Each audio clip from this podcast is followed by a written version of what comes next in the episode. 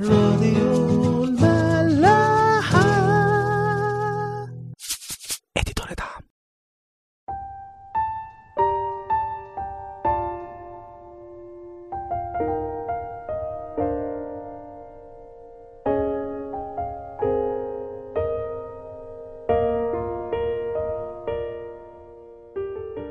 مساء الخير واهلا بيكم في حلقة جديدة من عيش وملح.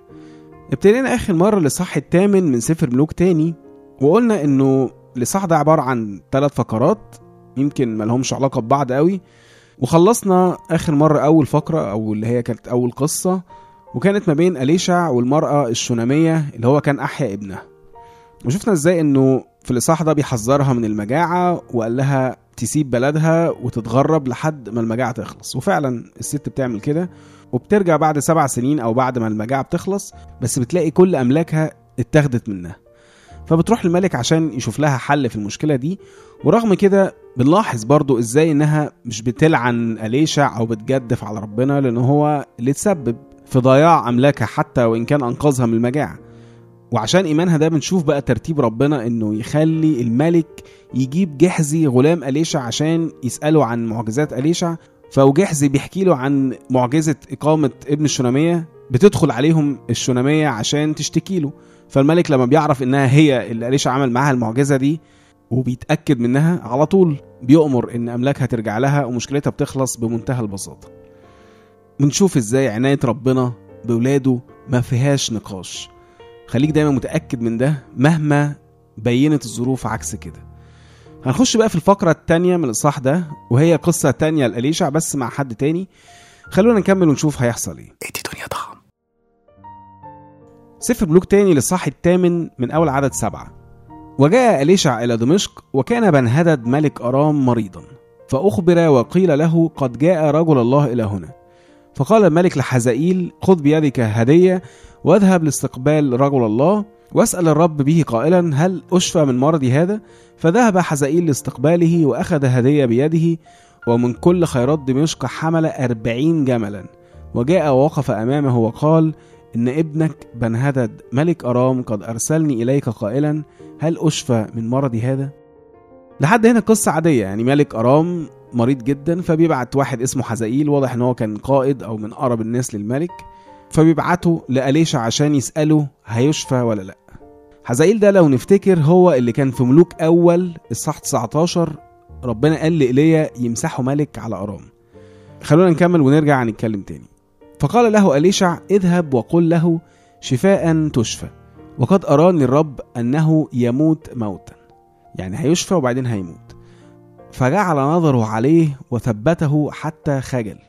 أليشع بعد ما قال لحزائيل على اللي هيحصل سكت وابتدى يبص لحزائيل وثبت عليه نظره لحد ما حزائيل ابتدى إن هو يخجل. ومش بس كده يقول لنا فبكى رجل الله. يعني الوقت ده اللي أليشع فضل باصص فيه لحزائيل خلى حزائيل يخجل وخلى أليشع يبكي. فقال حزائيل لماذا يبكي سيدي؟ فقال لأني علمت ما ستفعله ببني إسرائيل من الشر فإنك تطلق النار في حصونهم وتقتل شبانهم بالسيف وتحطم أطفالهم وتشق حواملهم. بيقول أنا ببكي عشان عارف أنت هتعمل إيه في الشعب بتاعي. طبعا حزائيل مش فاهم. فقال حزائيل ومن هو عبدك الكلب حتى يفعل هذا الأمر العظيم؟ يعني هو حتى نفسه بيقول آه، مش ممكن ده يحصل أنا أبقى كلب لو عملت كده. فقال أليشع قد أراني الرب إياك ملكا على أرام. يعني هو سؤاله هو أنا حتى بصفتي إيه أعمل كده؟ يعني هو آه شتم نفسه يعني إن أنا إزاي ممكن أعمل حاجة زي كده؟ بس في وسط كلامه هو كان بيسأل هو أنا برضو بصفتي إيه ممكن أعمل كده؟ فأليشع بقى بيشرح له إن أنت هتبقى ملك على ارام فيبقى معاك السلطان إنك تعمل كده. وده فعلا اللي اتقال عن حزائيل لما ربنا قال لإيليا يمسحه ملك. في ملوك أول 19 أعداد 15 ل 17 ربنا قال كده لإيليا اذهب راجعا في طريقك إلى برية دمشق وادخل وامسح حزائيل ملكا على ارام وامسح ياهو ابن نمشي ملكا على إسرائيل. ده لسه هنشوف قصته بعد كده. وامسح أليشع ابن شفاط من آبل محولة نبيا عوضا عنك. وده أليشع اللي إحنا بنتكلم عليه دلوقتي. فيقول لنا إيه بقى؟ فالذي ينجو من سيف حزائيل يقتله ياهو والذي ينجو من سيف ياهو يقتله أليشع. فيعني هما التلاتة حزائيل وياهو وأليشع بيشتركوا في إتمام خطة ربنا. زي فلاتر كده ربنا حاططها. اللي هيعدي ده مش هيعدي من اللي بعديه واللي هيعدي من اللي بعديه مش هيعدي من اللي بعديه. بس برضو لازم نفتكر إن زي ما قلنا كتير قوي إنه مش شرط ابدا إن اللي يتمموا خطة ربنا يكونوا ماشيين ورا ربنا.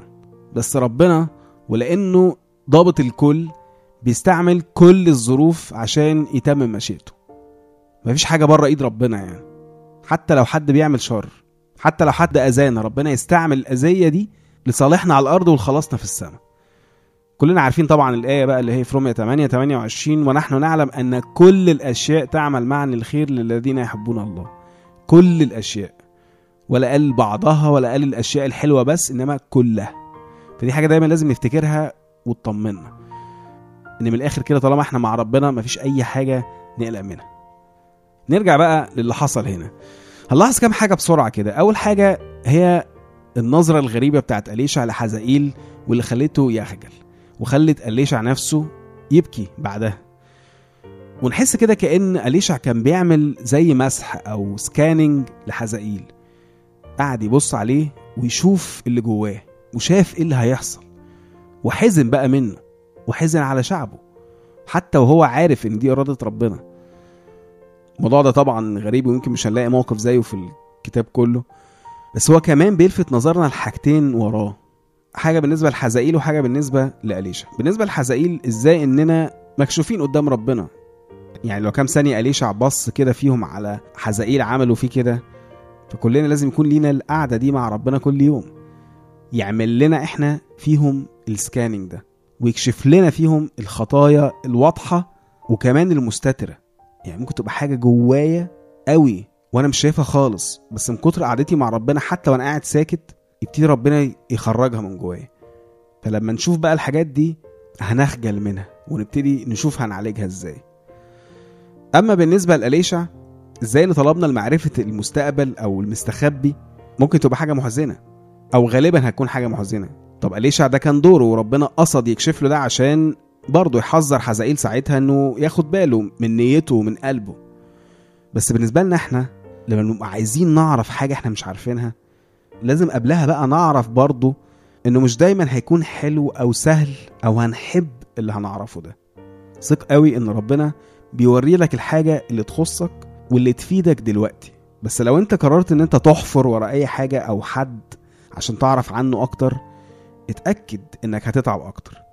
ما تصدقش الشيطان اللي بيقنعك إنك تعمل كده علشان تطمن أو عشان تأمن نفسك أو حتى تأمن اللي قدامك. لا سيب ربنا يعرفك اللي هو عايزك تعرفه عشان ده اللي يخصك. إنما الباقي بقى مالكش فيه.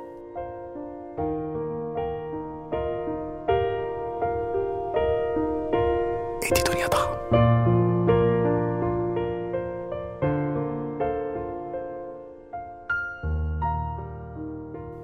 عمل إيه بقى حزائيل بعد كده؟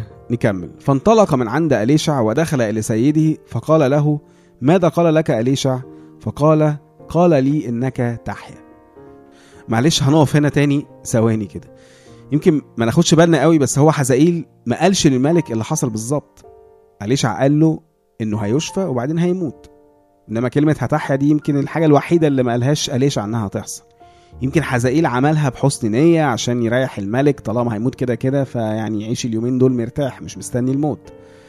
أو يمكن عمل كده بسوء نية لعدم اهتمامه أصلا بالملك إنه يعرف أي حاجة خلاص بقى هو هيبقى ملك فمش مهم بقى يحصل اللي يحصل له يعني. يعني مش مهم قوي النية وهناخد النية الكويسة إن هو كان عايز يريحه. بس حتى بقى ساعتها اللي عمله ده كان غلط. مش يمكن ربنا عايز يوصل للملك إنه هيموت عشان يتوب مثلا عن حاجة معينة؟ حتى لو هيكتئب من فكرة الموت بس مش شرط إن الحزن ده ما يبقاش لمصلحته. فبالتالي دي حاجة لازم نفتكرها إنك في كتير من الأوقات ممكن ربنا يحط حاجة على قلبك عشان توصلها لحد معين تعرفه والحاجة دي هتحزنه. ساعتها اوعى تكبر دماغك أو تغير في الكلام عشان ما يزعلش لأنه الهدف مش إنه ما يزعلش الهدف إنك توصل له كلمة ربنا أو الحاجة اللي ربنا حطها على قلبك. آية حلوة قوي. آه، أنا نفسي كنت أول مرة أخد بالي منها الحقيقة موجودة في سفر الجامعة سبعة تلاتة. بتقول كده الحزن خير من الضحك لأنه بكآبة الوجه يصلح القلب. يعني من الآخر كده ربنا مش بيعرف يصلح في قلوبنا غير من خلال الحزن أو الأوقات الصعبة. وده المقصود يعني من الحزن خير من الضحك إنه الحزن وإحنا في إيدين ربنا أحسن بكتير قوي من الضحك وإحنا بعاد عنه. وصل اللي ربنا بيقول لك عليه مهما كان لأن باقي الموضوع برضه مش بتاعك ده بتاع ربنا. نكمل. وفي الغد أخذ اللبدة لبدة اللي هي حتة قماشة وغالبا اللي هم كانوا بيعملوا بيها كمادات يقول لنا وغمسها بالماء ده حزائيل. ونشرها على وجهه اللي هو الملك ومات. وملك حزائيل عوضا عنه. يعني هو مشهد من رايه وسكينة معلش. واضح إنه حزائيل ما بيستحملش إنه يستنى الوعد يتحقق له فبيحققه هو بنفسه. وعلى قد ما هي أكيد حاجة وحشة قوي اللي هو عملها بس للأسف كتير قوي إحنا كمان بنعمل كده بأشكال تانية. وحتى هنلاقي الموضوع ده في الكتاب. مثلا إبراهيم ربنا كان وعده بابن من سارة بس عشان استعجاله فكروا بقى هما الاتنين في فكرة إن هو يتجوز الجارية بتاعته اللي هي هاجر وابنها يبقى باسم سارة. عشان إيه؟ نبقى حلنا المشكلة يعني. كأن ربنا مش عارف يعمل الوعد بتاعه بالظبط زي ما قال له. أو مثلا ربنا نسيه فخلاص يتصرف هو بقى. وده كان غلط كبير طبعا وعمل له مشاكل كتير بعد كده زي ما إحنا عارفين باقي القصة. بنتكلم كتير إحنا اليومين دول عن الانتظار إزاي ننتظر ربنا وإن ده اللي بيبين إيماننا بيه حقيقي ولا لأ. فدي صفة أو مظهر تاني من مظاهر الانتظار وهو الإيمان بمواعيد ربنا وبطرقه في تحقيق الوعد ده. اوعى تفتكر إن ربنا نسيك وتبتدي تفكر له أو تتصرف من دماغك. حد بقى تاني قريب قوي من موضوع حزائيل ده وكلنا عارفين إن هو داود. داود كان موعود بالملك وكانت الطريقة الوحيدة إنه يملك هي انه شاول يموت. ورغم إنه شاول كمان كان حاول يقتله بس برضه داود كان مستوعب إنه مش دوره إن هو اللي يقتله. ما يقدرش يقتله. إنما ربنا هو اللي يتصرف معاه. ده اللي حصل بالظبط في صمويل الأول صح 26 لما شاول وقع في إيد داود لتاني مرة. واحد اللي معاه اسمه أبيشاي قال له سيبني أنا أروح أقتله. كان ممكن حتى داود ساعتها يقول طب ماشي اقتله أنا ماليش دعوة. بس قالوا كده بالظبط في أعداد 9 ل 11 لا تهلكه فمن الذي يمد يده إلى مسيح الرب ويتبرأ وقال داود حي هو الرب إن الرب سوف يضربه أو يأتي يومه فيموت أو ينزل إلى الحرب ويهلك. في 500 طريقة ربنا يعرف ينهي بيها حياته لو هو عايز بس مش هيكون أنا. حاشا لي من قبل الرب أن أمد يدي إلى مسيح الرب. استنى ربنا ومواعيد ربنا وطرق ربنا. وما تقلقش. سفر حبقوق اتنين تلاتة يقول كده لأن الرؤية الرؤية بقى أو الوعد بعده إلى الميعاد. وفي النهاية تتكلم ولا تكذب. هتحصل هتحصل. الرؤية أو الوعد ده حقيقي وهتحصل في الآخر. ويقول إن توانت يعني لو اتأخرت فانتظرها لأنها ستأتي إتيانا ولا تتأخر. نشوفكم الحلقة اللي جاية.